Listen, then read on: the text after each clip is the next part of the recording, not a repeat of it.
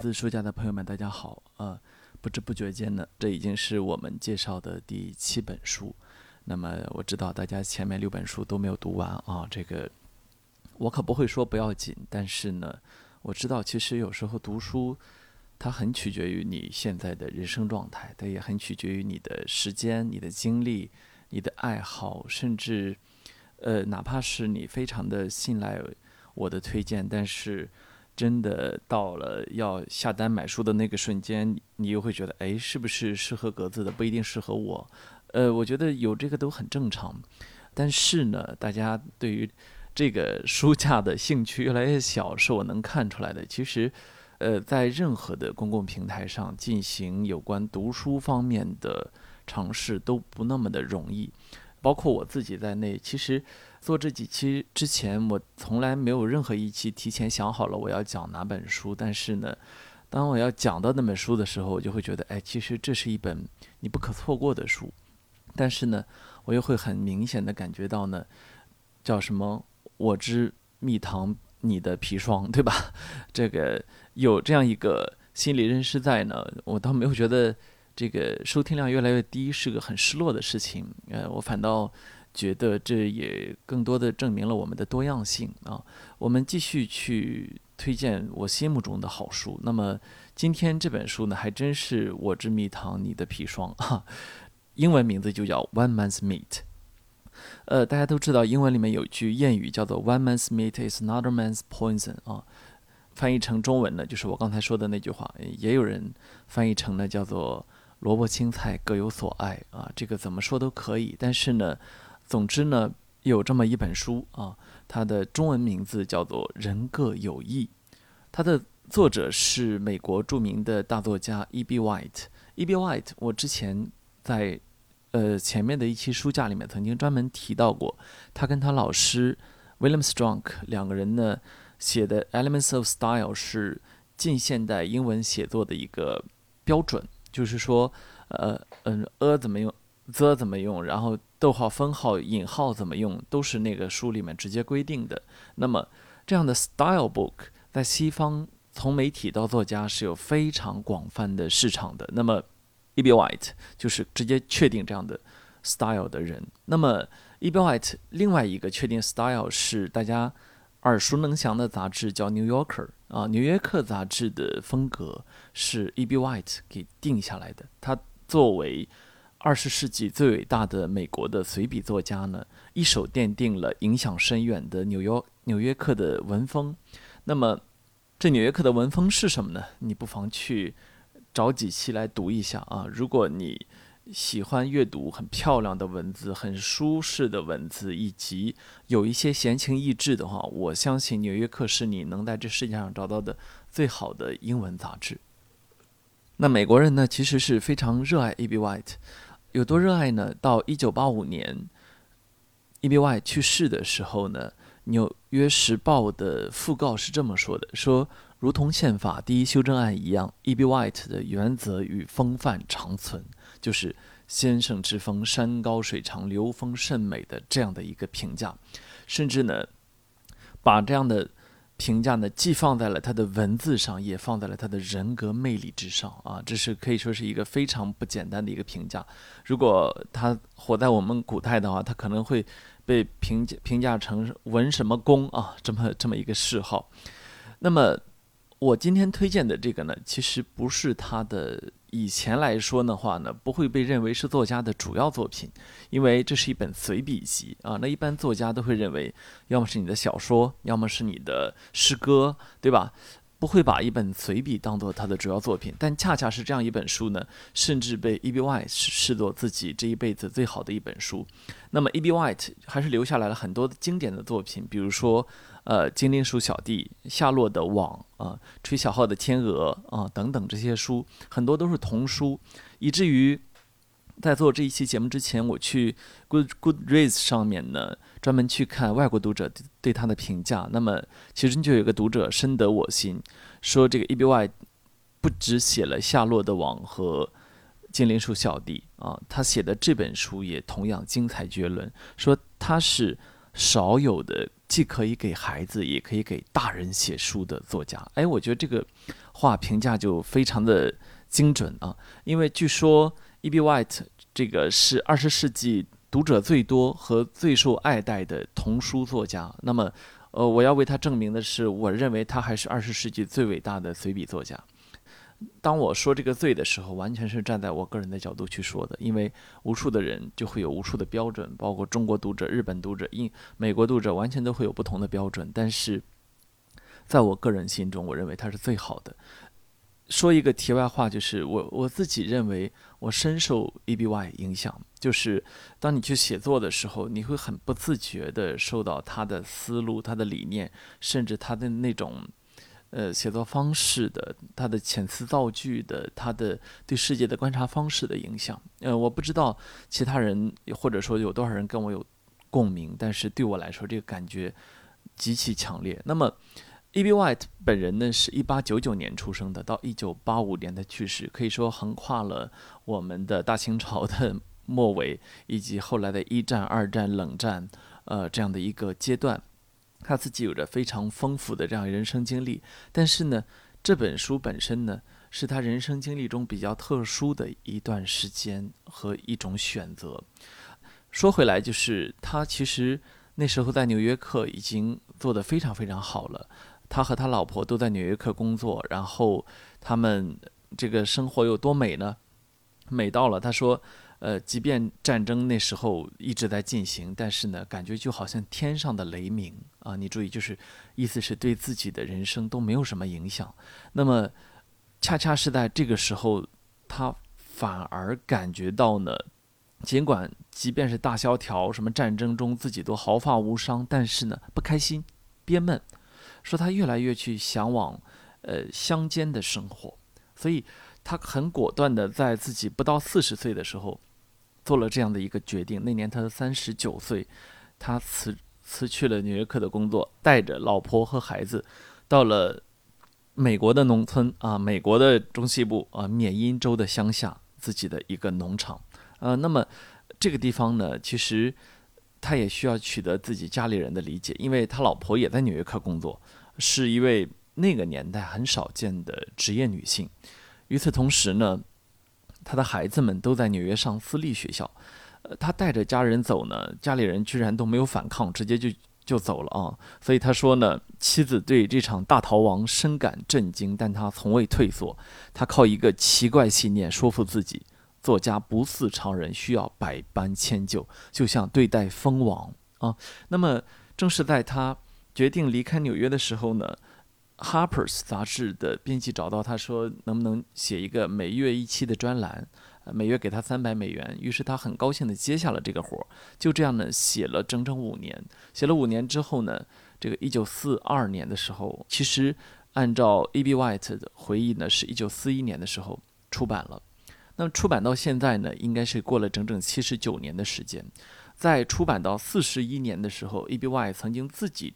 写文章回顾说，他没有想到这本书呢成了一本畅销书啊，就是说他出版了几年之后不打算消失啊。另外呢，销量始终不大，甚至呢产生了一个结果，就是居然这本书送到了在海外作战的美军士兵手中呢。结果不少士兵万里迢迢写信来，呃，为向他表达谢意啊。就是它起到了一种很奇怪的作用，就是作家。写的是什么呢？作家写的其实是日常，在一个农场的日常，但是呢，起到了这样的作用，甚至漂洋过海，过了接近八十年之后，来到我们中国的一个读者的，比如说我手中，我到现在还在向大家推崇这本书，可以说已经是一段很奇妙的缘分了。要知道，其实大部分情情况下，一个人写随笔。我们搞新闻的都知道，其实新闻为什么会有人读呢？是因为有接近性，对吗？要么心理上接近，要么时间上接近，要么情感上接近，那么地理上接近。在这个 case 中呢，其实时间上已经完全不接近了，地理上更是相隔万里之遥。那只能说明一点，他深深地抓住了作为读者的我的内心啊，他也同时抓住了很多中国读者的心啊。我觉得这就是一个作家。它的文字的魅力。很多的时候，其实小说穿透时间的能力更强一些，但是一本随笔集也做到了这一点，其实是非常困难的。那么，这个其实我岔开一句说呢，我们国家呢也是从这个宋朝、明朝呢比较富足的那几个朝代呢，其实也有写这个小品文的习惯啊，比如说著名的《东京梦华录》啊，《陶庵梦忆》《西湖梦寻》等等，呃，都写得非常非常的有意思，就是在这种对寻常的回忆、对这种日常的描摹中呢，一个人他站在了时代的上面，那么。E. B. Y. 他写的不是回忆的文章，他写的是现在的文章，写的是眼前的，呃，四千只鸡蛋啊，几百只鸡，一只老牛，一个老猎犬啊，和他的古怪的邻居，以及自己作为一个作家笨笨拙拙的农场乡下的生活。那么，为什么在这种时候我们读着还这么舒服呢？我觉得这就是文字的伟大的魅力。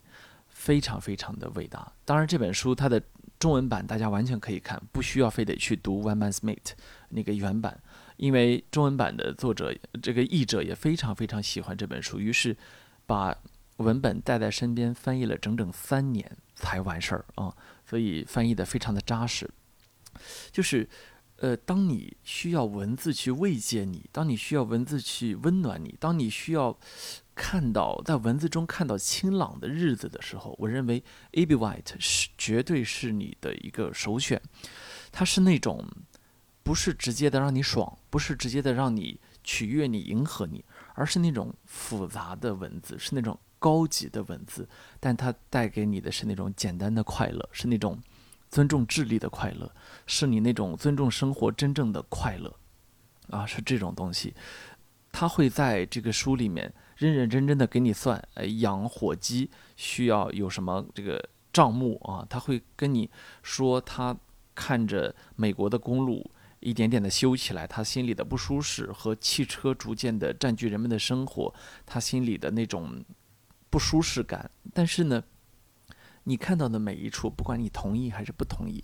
你都知道是一个非常真诚的、有非常有智慧的人，对于当下生活的反思。那么就在这样的絮絮叨叨的文本中呢，他也会反思战争、一战、二战，他也会反思亲情啊。比如说这里面写的有非常好的一本一篇文章，叫做《重游缅湖》。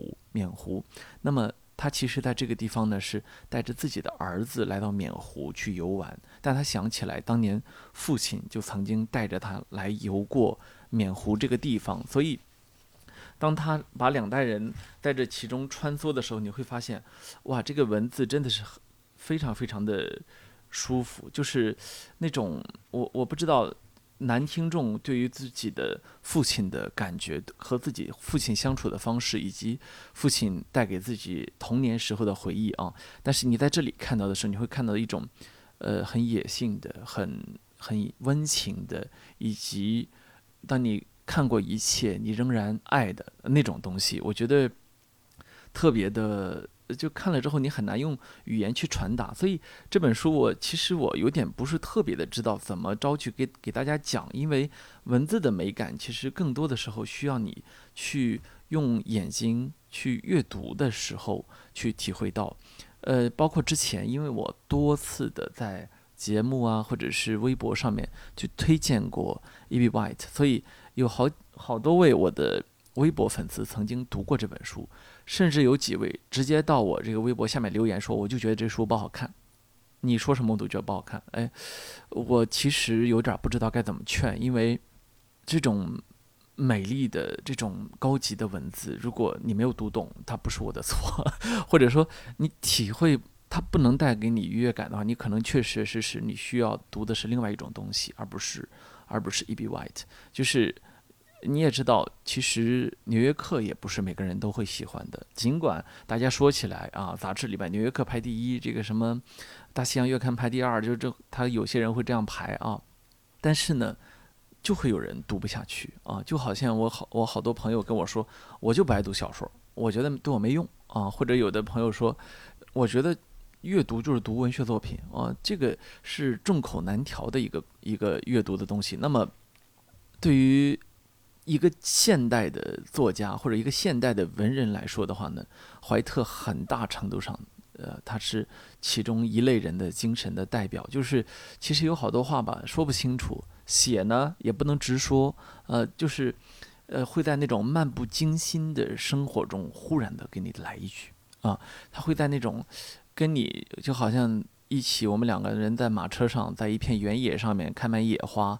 我们在走着走着，忽然我给你来一句说：“呃，文学的繁荣可不是在作家结为一伙之日，而是在他们相互轻慢之时。”那么这时候你有可能，哎，心里一个机灵，但是呢，表面上脸上呢，你还是跟他咧着嘴，很温暖的、很阳光的笑着，好像你的面庞上还没有动，但你的心中有无数惊雷在动。啊，是这样的一种一种感觉，那这这才是这个 E B Y。所以，当你去看 E B Y 这所有的这五十多篇文章的时候，你会发现它几乎有个共同的特点，就是都会有一个漫不经心的开头，就好像什么呢？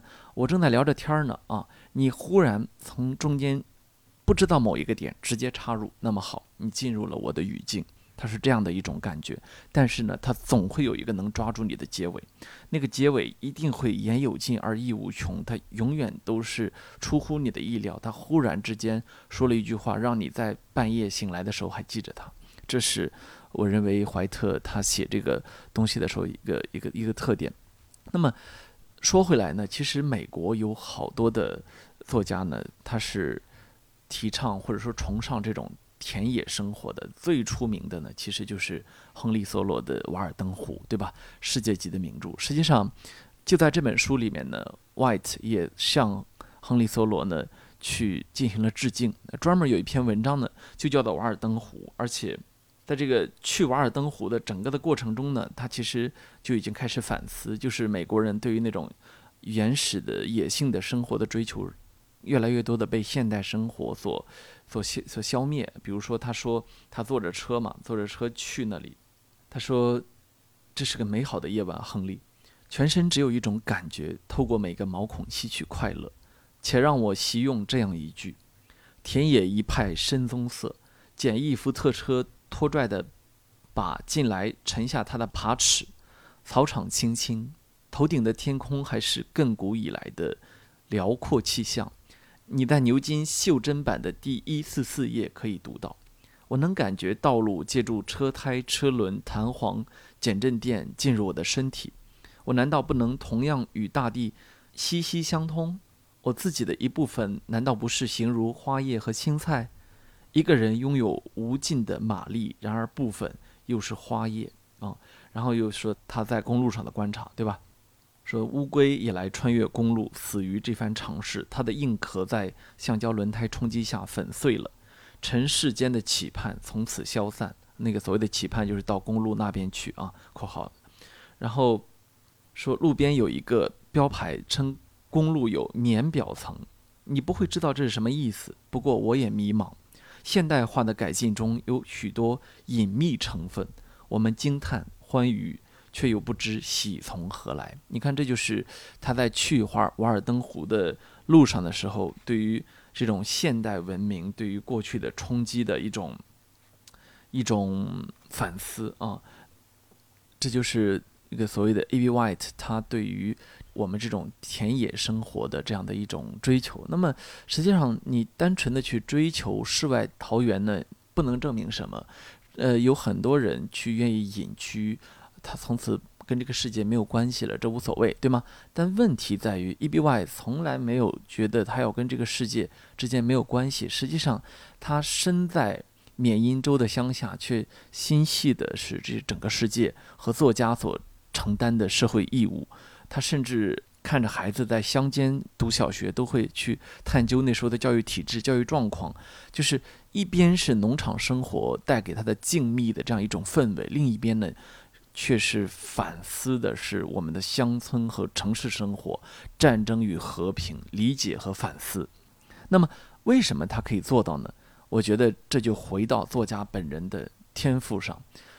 E.B. White 他有一种对日常生活细节非常惊人的感知的能力，而且他乐于此道。他能够去数出自己多少只鸡蛋。这个老猎犬的身上的毛的变化，呃，邻居的脸庞、笑容、这个表情，他能够感知到春风拂面，也能够看到，呃，新式的汽车挡泥板有那种很招摇的模样等等，就是，呃，用用 White 自己的说法是，我生活的主题就是面对复杂，保持欢喜。啊，他始终在关心琐事，关心生活，去跟你絮絮叨叨，却最终营造出了一种非常特殊的氛围来。这种氛围正是 E.B. White 文字穿越时间的魅力啊！就是到今天，你下决定说我要从北京、从上海、从广州辞职，我要到乡间去了啊！我要去弄一个临水的小房子。小木屋，我要在那里生活，过上五年的时间。你所能够感知到的东西，依然会是类似 White 他能够告诉你的东西，这是他很了不起的一点。那么，也正是因为这个，他始终在讲这个看似不经意的东西啊，我怎么照顾我的鸡啊，我怎么去饲养我的动物，他反而呢，表达着他对这个世界的思考和一些非常严肃的理念啊，他。最终要表达的是什么呢？是我们活在这个世界上如何成为一个自由的人。那么，成为一个自由的人，你需要的是什么东西啊？那么，我前面说他离开纽约客，他厌倦了纽约客，他回到了缅因的乡下。他厌倦纽约客的什么呢？其中一点，他说：“我们这个杂志总是以我们来去发表观点啊，以 we。”来去向读者传声，他说这是不对的，我就是我，我为什么会成为我们的一员呢？就是他始终去思考的是，作为一个现代的人，作为一个人，我到底是什么？我是不是能够既在人群中，我又不属于任何的一个群体？我是一个自由自在的独立的人啊。那么，你看，正是在这样的一种思维之下。才会有了这样一本传世的著作啊，所以到后来这个书再出版的时候，我觉得 E.B. White 的继子，呃，这个罗杰·安吉尔，他对 White 他观察的很深啊，我们也以他对 E.B. White 的这个观察呢作为一个结尾。他说，E.B. White 他让我们肃然起敬的是，他完全有资格独立的思考自由，并向读者。言说此类紧迫问题，如一位公民对另外一位公民。我们之中有谁能说，假如又一个时代逼到面前的时候，我们还能在什么地方找到又一位 E.B. White，以如此平静而又警醒的语调同我们言说？哎，我觉得这也是对 E.B. White 的一个非常深刻的观察啊。说回来呢，就是。我手里的这本《人各有异》呢，已经被我翻烂了啊！被我翻烂之后呢，我有时候我就会想，作家存在于这个世界上，它的价值是什么？你看啊，E.B. White，他真正的流传于世的这本《人各有异》，不是他在《纽约客》留下来的，而是他在当农场主的时候留下来的。但是，当我、当其他的读者、当全世界喜欢 E.B. White 的人，想到他的形象的时候，依然是一个坐在木桌前守着打字机的这样一个穿着衬衣的作家的形象。即便他的窗外是原野、是大湖、是森林，但是在我们眼前的他，在我们脑海中的他，依然是这样一个作家的形象。我觉得它的精妙之处就在这里。嗯，他不是要去建议大家回归自然，做个野人啊，放弃我们这么多年来的文明的进程，而是始终在文明、科技和现代化往前走的时候，保持着作为一个人的赤子之心啊。好，这就是我们这一期的格子书架，我希望大家喜欢这本书，拜拜。